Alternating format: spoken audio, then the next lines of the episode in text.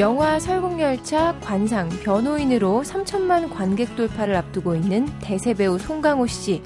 몇 년 전에 이런 말을 한 적이 있습니다. 모든 배우가 넘는 최초의 문턱은 남이 나를 어떻게 봐줄까 하는 자의식에서 탈피하는 것이다.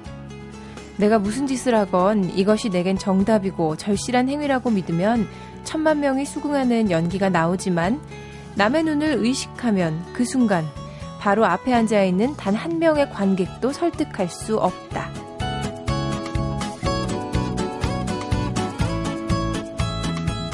남이 나를 어떻게 봐줄까 하는 자의식에서 자유로워야 하는 것, 어디 배우들 뿐일까요? 우리 역시 타인의 시선 때문에 중도에 포기하거나 망설이게 되는 일들 참 많고요. 이 사람 저 사람 눈치 보느라 비굴해지고 비겁해지는 순간도 있죠. 올해부터는요, 자신이 간절히 원하는 것들에 좀 더 당당해졌으면 좋겠습니다. 스스로에 대한 확신, 일에 대한 진정성만 있다면 내 옆에 앉은 동료만이 아니라 천만 명도 설득할 수 있는 힘이 절로 생길 겁니다. 안녕하세요. 매거진 톡 서현진입니다.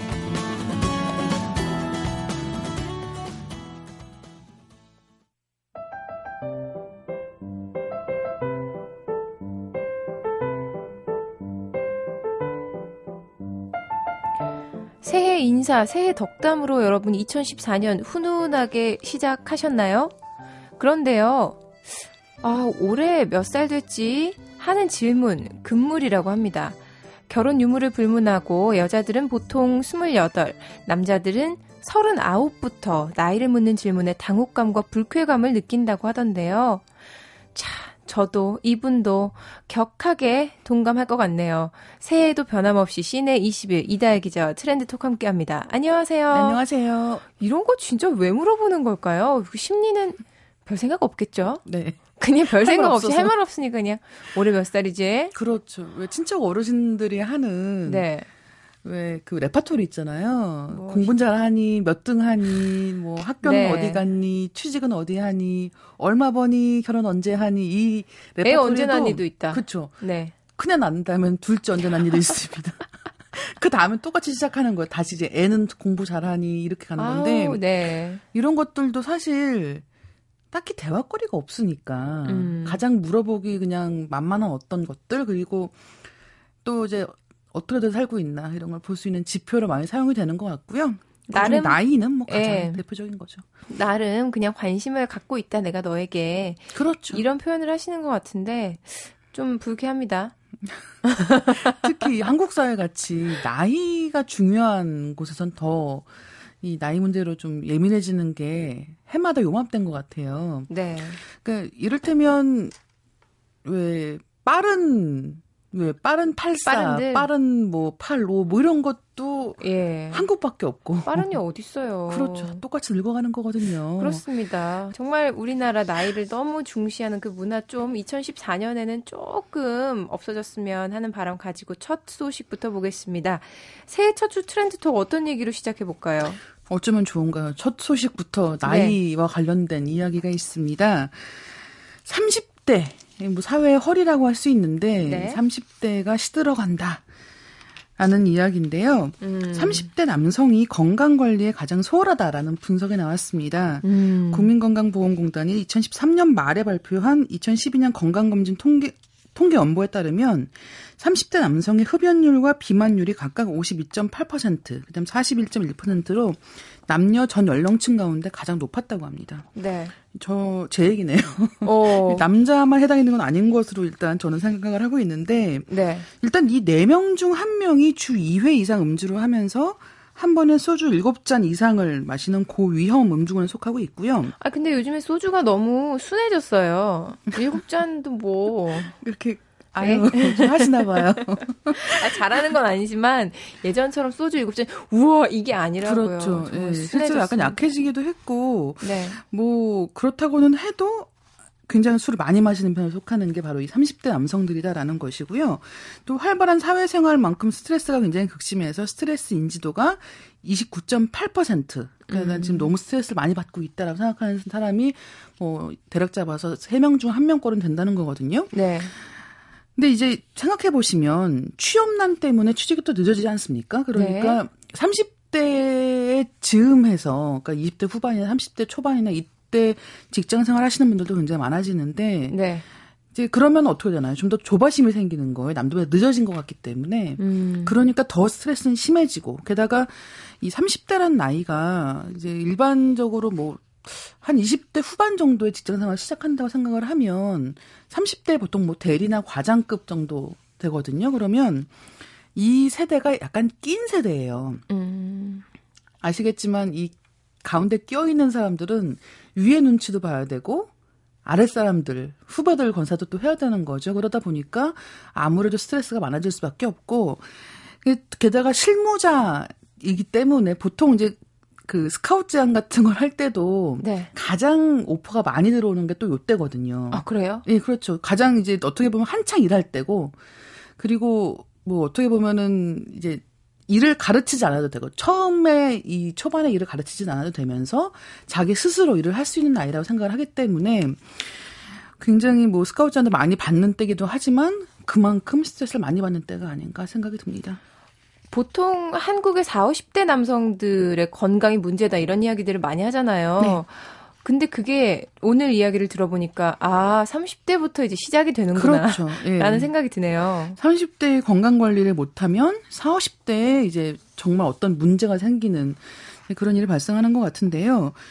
이 30대 남성들이 아까 말씀드린 것 같이 뭐술 많이 마시고 스트레스 많이 받고 뿐이 아니라 운동도 거의 하지 않는다는 거예요. 못 하는 거 아닐까요? 너무 시간이 그렇죠. 없으니까? 시간이 없죠. 예. 그래서 남성 전체 연령 중에서 80대 이상에 이어서 두 번째로 낮은 운동을 한다는 거죠. 심각하네요. 예, 그렇죠. 그렇기 때문에 40대가 되면 당연하게 체력 저하가 찾아오고 이러면서 어, 뭐 각종 뭐 고혈압과 당뇨병을 앓고 있는 사람의 비율이 늘어나는 거죠. 음. 이런 상황에서 되다 보니까 건강 관리는 건강할 때부터 30대 때부터 하셔야 되는 게 아닌가 생각을 합니다. 30대 남성뿐만 아니라 뭐 우리에게도 해당이 되는 얘기인 것 같습니다.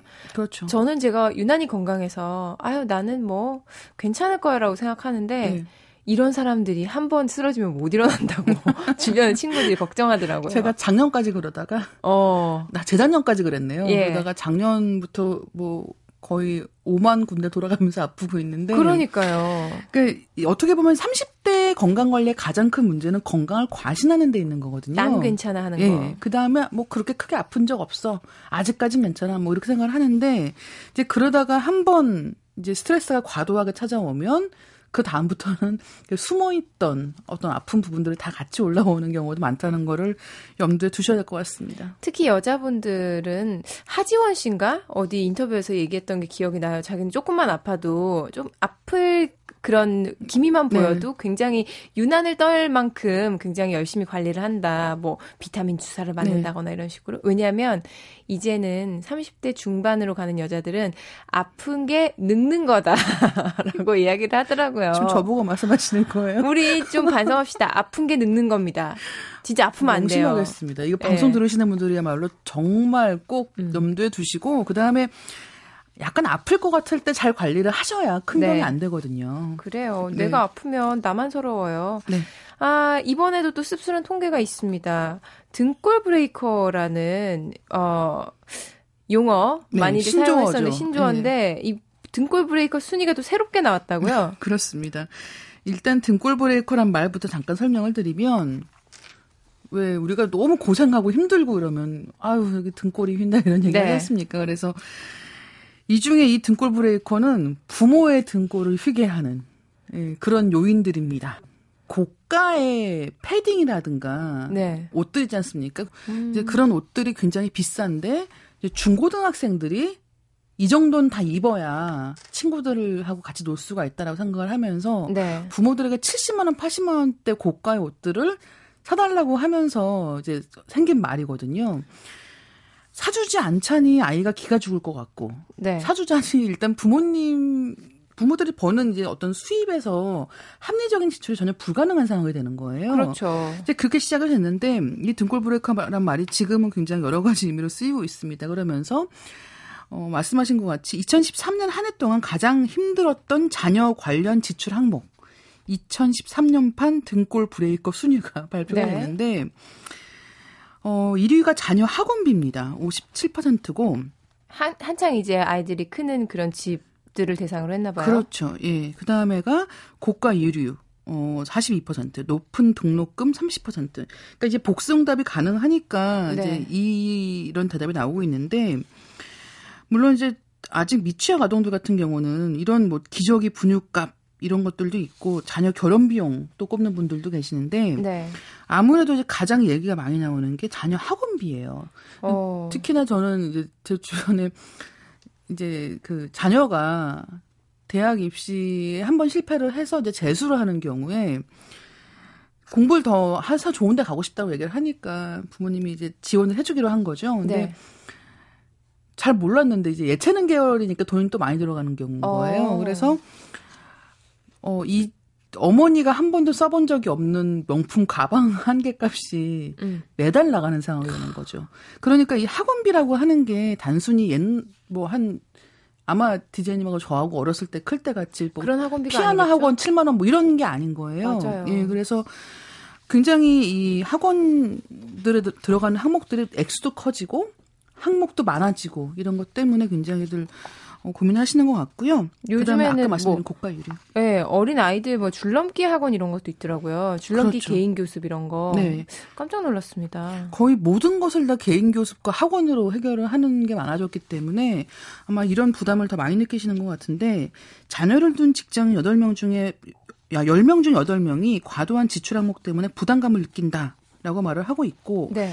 그리고 특히나 이 고등학생 자녀를 둔 그런 어머니들 같은 경우는 한동안 일을 그 사회생활을 쉬고 있다가 이제 갑자기 학원비 같은 게 많이 들어가니까 뒤늦게 다시 사회생활을 하시는 경우도 굉장히 많아졌죠. 그래서 그런지 요즘에 아이 낳지 않고 그냥 부부만 살겠다 이런 그렇죠. 부부 젊은 부부들이 늘어나는 것 같기도 합니다. 일단 태어나면서부터가 이 돈 문제 때문에 굉장히 고민을 많이 하게 되어 있는 사회 구조가 되어 있는 게 아닌가. 특히나 갓난 아이가 있는 경우에 어머니들이 굉장히 사회생활하기 힘들어지죠. 네. 그러면서 결국은 아이가 둘이 생기면 어머니가 일을 그만두어야 음. 사실상 가정에 돌아가는 경우도 많기 때문에 이런 부분에서는 사회적인 안전망이 좀 더 보강되어야 되는 게 아닌가 생각이 들고 네. 그리고 이제 이런 한국적인 상황 때문에 흔히 이제 에듀푸어 이런 말도 있는데 대전족이란 말 혹시 아세요? 대전족이요? 예. 또 무슨 줄임말인가요? 그렇죠. 대치동 전체족이에요. 그러면서 이제 흔히 얘기하는 학군이 좋고 네. 혹은 그 학원들 좋은 학원들이 있다고 알려진 이제 대치동이라든가 목동이라든가 이런 동네 같은 경우는 그 동네 사람들 얘기 들어보면 그러니까 아이들이 얘기를 할 때 원주민인지 아닌지를 물어보는 거예요. 음. 원주민은 어렸을 때부터 쭉 거기 살고 있었던 그런 경우고 원주민이 아닌 경우는 이런 전세족들인 거죠. 학교를 잘 가기 위해서 이제 어떻게 보면 부모님이 약간 무리를 해서라도 그 동네에 와서 사는 경우 이런 건 굉장히 많아지고 있는 거죠. 참 씁쓸하네요. 아, 아이 키우기 참 어렵다 하는 걸 보여주는 소식이 또 하나 있다고요? 이번 주에 가장 화제가 됐던 이야기들 중에 하나인 것 같아요. 네. 스마트폰 이야기입니다. 저 이거 어느 신문 기사로 본 것 같아요. 아이들이 예. 스마트폰에 그 중독된 그런 실태들. 스마트폰 중독이 한국만의 이야기가 아닌 게 예. 제가 홍콩에 갔다가 홍콩에서 8명 가족이 둘러 앉아서 식사를 하고 있는 거예요. 네. 근데 그 테이블에 뭐 초등학생 정도 되는 아이 셋이 있었는데 셋이 다 이어폰을 꽂고 스마트폰을 하고 있는 거예요. 음. 어른들은 얘기를 하고 있고.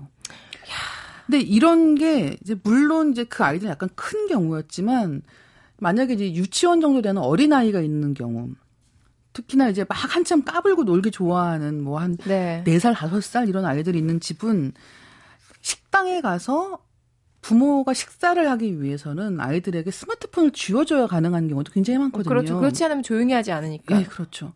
근데 이제 이 스마트폰을 주면 아이가 마법처럼 순간 조용해집니다. 그리고 거기에 막 빠져들어요. 근데 이제 이런 게, 어, 문제는 뭐냐면, 이 아이가 모니터랑 애착 관계를 형성한다는 거예요. 음, 가족과 엄마와 애착 그렇죠. 관계가 아니라, 아니라. 예. 그러면서 이를테면 나중에 청소년이 됐을 때 게임 중독 같은 것으로 빠질 가능성도 훨씬 더 높아진다라고 하는 것이고, 그다음에 3살 이하의 아이가 이렇게 스마트폰에 노출이 되는 경우에는 뇌에 깁스를 두른 것 같다라고 하는 끔찍하네요. 이야기가 있었죠.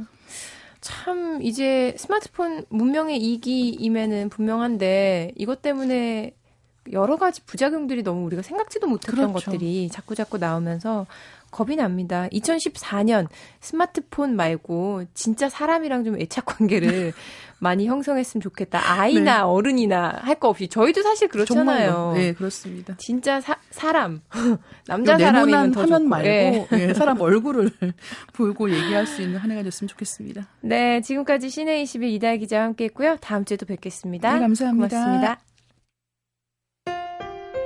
MBC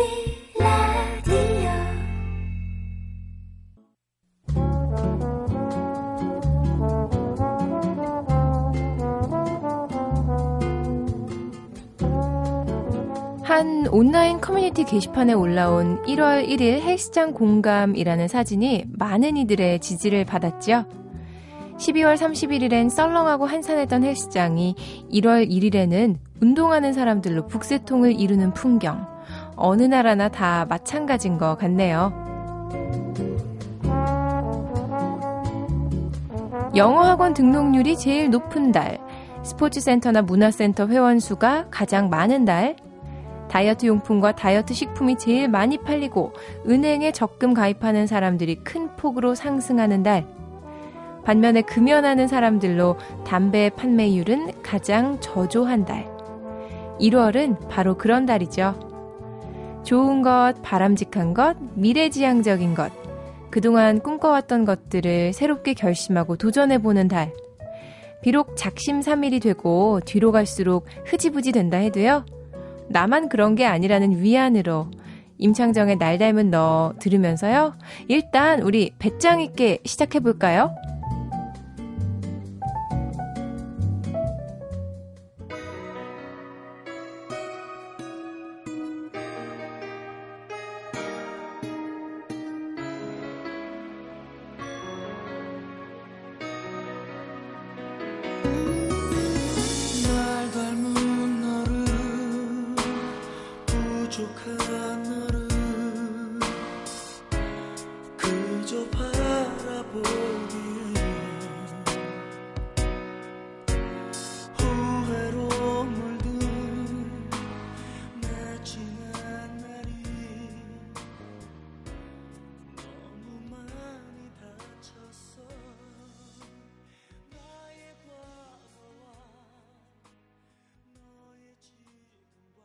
라디오 매거진 톡 서현진입니다.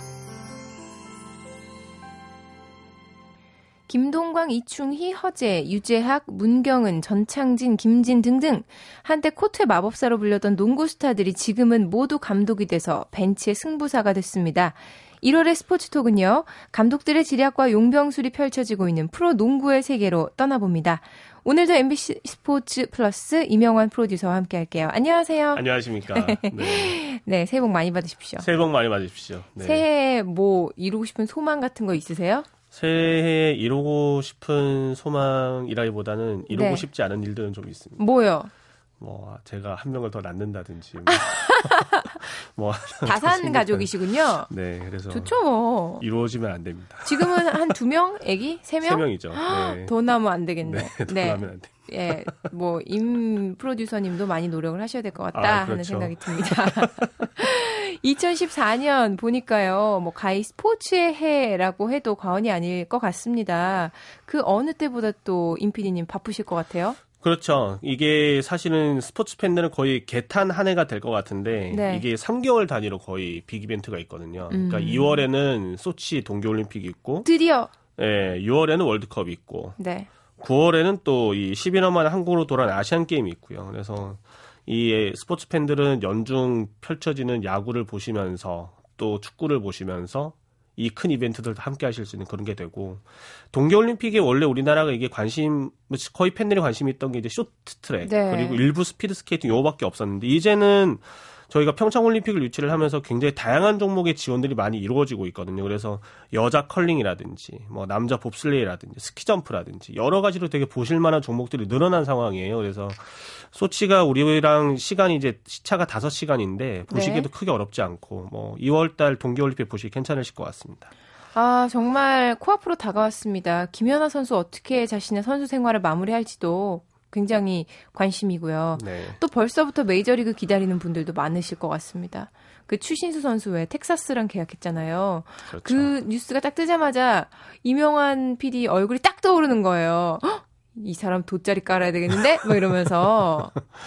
그런 두달 얘기 많이. 들었죠. 네, 예. 두달 전에 제가 이제 말씀을 드렸던 건데 제가 그때 방송에서 말씀드리긴 했었지만 사실 본인의 성적과 본인의 야구 그리고 가족의 생활 이 3박자를 다 봤을 때 네. 텍사스가 이 소위 말하는 3일체가 될 수 있는 구단이라고 제가 말씀을 드렸잖아요. 그래서 2년간 추인수 선수를 취재하면서 추인수 선수가 저한테 뭐 어디를 가고 싶다고 한 번도 얘기한 적은 없지만 네. 그간 이렇게 얘기하고 그랬던 뭐 기업과 느낌을 바탕으로 이렇게 제가 추측을 했었는데 뭐 본인도 아마 같은 생각이었을 거예요. 그래서 잘 된 것 같고 지금 한국 들어와 있거든요. 그래서 네. 들어오는 그 귀국할 때 저희가 이제 MB 스포츠 플레이에서 또 생방송에서 생방송으로 그걸 입국을 저희가 보여줬었고 1월 10일 이제 출국하는데 2주 동안 엄청 바쁘더라고요. 저도 아. 뭐 전화 통화 뭐 했는데 잘 안 되고 이메일 남겼더니 이메일 답변으로만 오고 별로 서로 안 친하신 거 아니에요? 전화, 아, 아, 이 사람 안 받아도 돼. 어, 임PD? 그런 것 같아요. 그냥 네, 넘기고. 변했어요. 그동안. 이메일 답변만 와서 이제 서울에 올라오면 한번 보자고 이러고 있는데 볼 수 있을지 모르겠어요. 아, 정말 많은 분들이 또 추신수 선수 앞으로의 활약 기대를 네. 해봐도 좋을 것 같습니다. 아, 이렇게 말씀하신 것처럼 스포츠 팬들에게 더없이 즐거운 2014년이 될 텐데, 어, 어쩌면은 이미 그 즐거움, 백미를 맛보고 계실지도 모르겠어요. 요즘 프로농구 엄청나다면서요. 그렇습니다. 그 이제 올스타전이 끝나고 후반기로 이제 접어들고 있는데 네. 사실은 그 뭐 굳이 시청률로만 보자면은 예년 작년이 워낙 안 좋았잖아요. 이렇게 뭐 승부 조작 이런 파문 터지는 네, 거 워낙 맞아요. 안 좋아서 저희도 시즌 시작하면서 이게 팬들이 들어오겠나 걱정은 했는데 뭐 아주 뭐높 시청률이 많이 상승하진 않았지만 예년에 괜찮았던 수준으로 회복은 한 것 같고요. 그리고 시청률로 보는 지표보다 저희 현장을 가면 농구 현장을 찾아주신 팬들 확실히 늘으신 것 같아요. 그래서 음. 예, 뭐 괜찮고 이때까지 혹시 농구를 보시지 않았던 분들이라도 단숨에 지금 프로농구 요 정도만 제가 말씀드리면 탁 따라잡을 수 있도록 오늘 제가 20분 동안 학원 속성 진도를 빼드리겠습니다. 아, 좋습니다. 그럼 처음부터 이제 시작해 볼까요? 네. 지금 KBL 판도를 보면 이제 3파전이에요. 작년 우승 정규리 아 작년 그 최종 우승을 했던 유지학 감독이 이끄는 울산 모비스 네. 그리고 작년 정규리 우승팀이었던 그 응답하라 1994의 주인공 문경원 감독의 SK 그리고 창단 첫 우승을 노리는 옛날 삼성전자의 명가드셨던 김진 감독이 이끄는 창원 LG 3파전이고요. 네. 유지학 감독은 뭐 다들 아실 거예요. 별명이 만수거든요. 만 가지 수가 있다. 이야, 네. 그래서 만수군요. 네, 그래서 이 지략과 용병수에 굉장히 뛰어난 유지학 감독인데, 근데 한때 유지학 감독도 이- 항상 좋았던 게 아니에요. 이 유지학 감독님이 99년 2000 시즌 그 전에 35살 역대 최연소 감독으로 감독이 됐거든요. 그래서 그 기아 자동차 시도 굉장히 잘했었던 감독이고 감독을 하면 굉장히 잘할 것이다 다 그러셨는데 꼴찌했어요. 음. 99, 2000 시즌에. 그래서 본인한테도 물어볼 가장 그때 힘들었던 시절이라고 말씀을 하시는데 그때 유지학 감독 스타일은 지금처럼 그런 스타일이 아니고 굉장히 좀 그 유들유들하고 소위 말해 착한 감독. 이어서 용병들한테 휘둘리고 좀 저희가 보기에 좀 안 됐다. 불쌍하다. 좀 이런 느낌이었거든요. 근데 이제 2004년 모비스를 가시면서 스타일이 180도 변하셨습니다. 음, 이래서 안 되겠다라고 생각하셨나 봐요. 지킬 박사 하이드 같아요. 그 원래 내면에 그런 게 있으셨나 봐요. 지금 네. 뭐 훈련도 엄청 시키시고 공부도 정말 많이 하시고 선수들한테 그 선수 이 야구에 김성근 감독이 있다라면 농구에 유재학 감독이 있는 것처럼 선수들을 요소 요소에 적합하게 배치한 요묘수를 정말 뛰어나시고 특히 제가 올 시즌 중계 때 이 인상 깊게 봤던 게 작전 타임 부르셨는데 네. 아, 이게 이기다가 뒤집혔어요. 이기다 뒤집혀 작전 타임만 부르셨는데 선수들 앉혀놓고 말씀을 안 하시는 거예요. 음, 아니 이렇게 보고만 계세요. 뭘까요? 2분간. 음. 그러니까 선수들이 어쩔 줄을 모르는 거예요. 가만히 이렇게 보고만 계시니까. 그러니까 보통 감독이 불러서 뭘 해라, 뭐 니네가 뭘 그렇죠. 안 되고 있어, 뭐 네가 경기를 망치네 어쩌네 그러는데 가만히 보고만 있으니까 선수들이 알아서 하는 거죠. 나가니까. 원인 느끼게 하는 그런 선수들의 심리 파악도 굉장히 좋으시고 선수들도 참 그런 거 보면 눈치도 빠르고 괜찮은 것 같아요. 저였으면은 어, 뭐 도대체 뭘까 이러면서 잘 포인트를 못 짚었을 것 같기도 한데. 그게 맨날 그러면 안 되는 거죠. 음. 그러니까 한 열에 뭐 한 여덟 아홉 번 항상 명쾌한 지략을 해주시다가 딱 한 번은 딱 말씀이 필요 없, 말이 필요 없다. 니네가 음. 알아서 잘하면 되는 거다라는 부분이니까 그런 심리 파악이 되게 뛰어나고 또 지략도 있고 이렇게 해서 울산 모비스 굉장히 잘하고 있고요. 네. 또 하나는 SK인데요. SK가 작년에 우승을 했는데 올 시즌 뭐 작년 멤버 그대로 다 남아 있습니다. 그래서 뭐 전혀 전력의 누수도 없고 그 문경원 감독을 보면 방금 말씀드린 유재학 감독처럼 뭔가 이렇게 되게 지략이 뛰어나다고 물론 지략은 좋아요. 저술도 네. 좋은데 그런 타기보다는 선수들이 갖고 있는 능력을 120% 정도 끌어낼 수 있는 그런 능력이 있다는 얘기 느껴져요. 선수들과 대화하면서 형님 같이.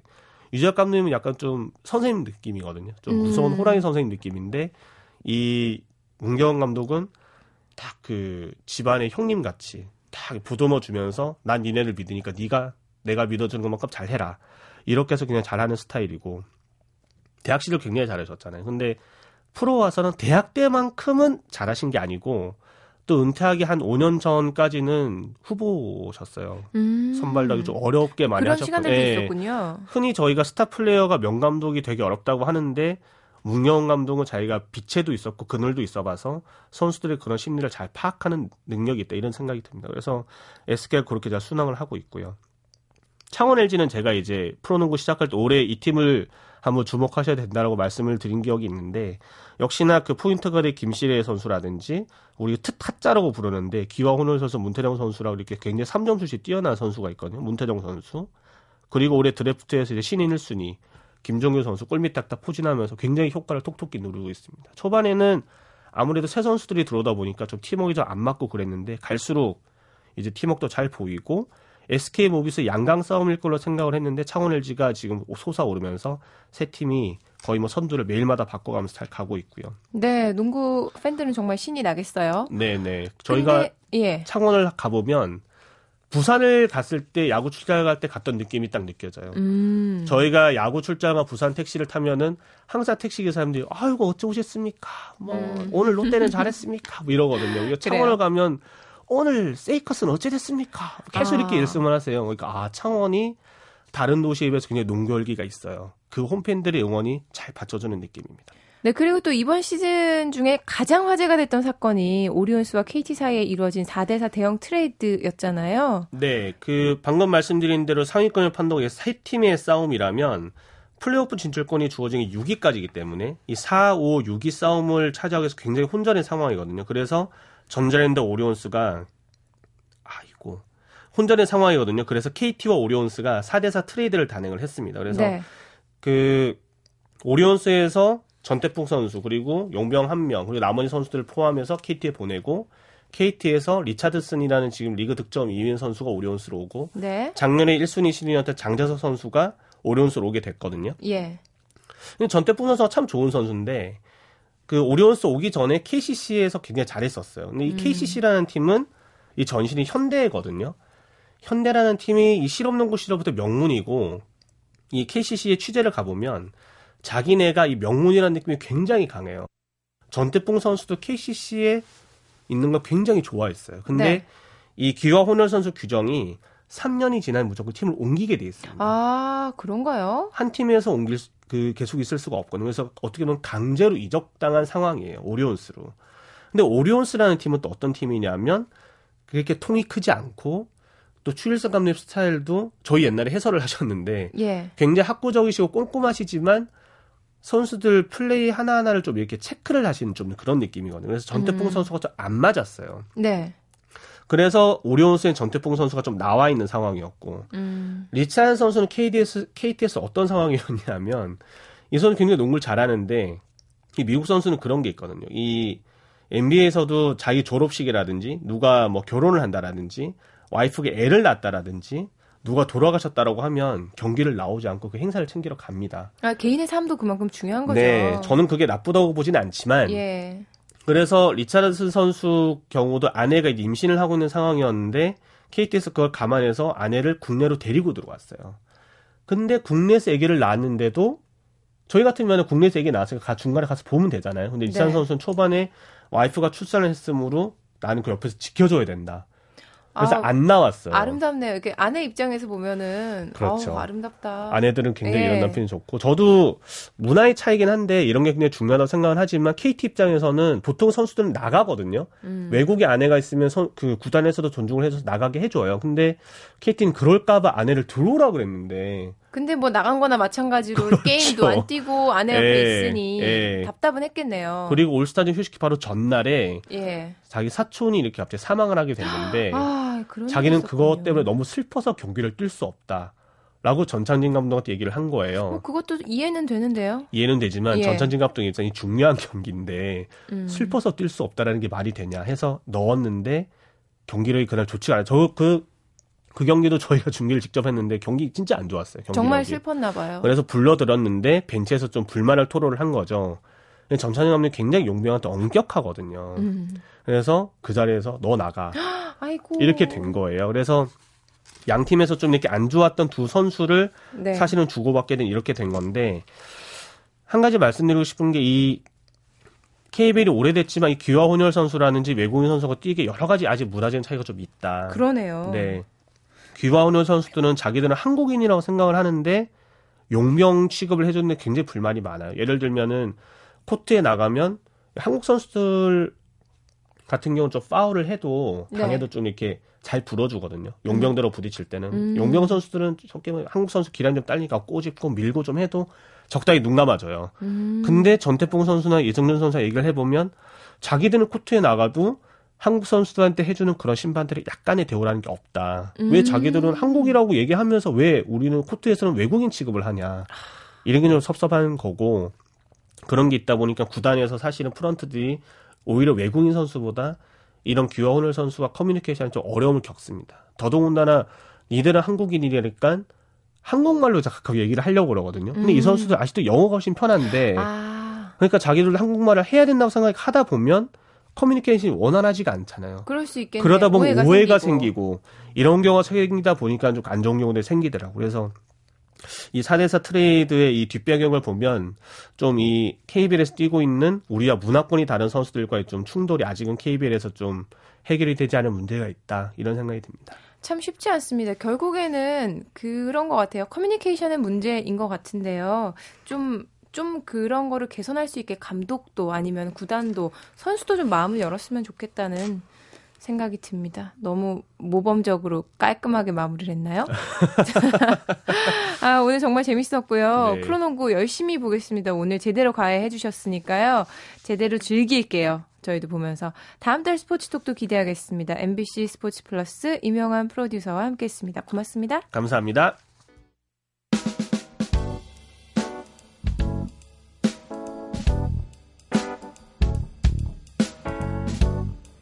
다음 주 매거진 톡은 화제의 인물과 함께하는 톡플러스가 준비됩니다. 2014년 새해 톡플러스 주인공 누구일지 다음 주도 기대 많이 해주시고요.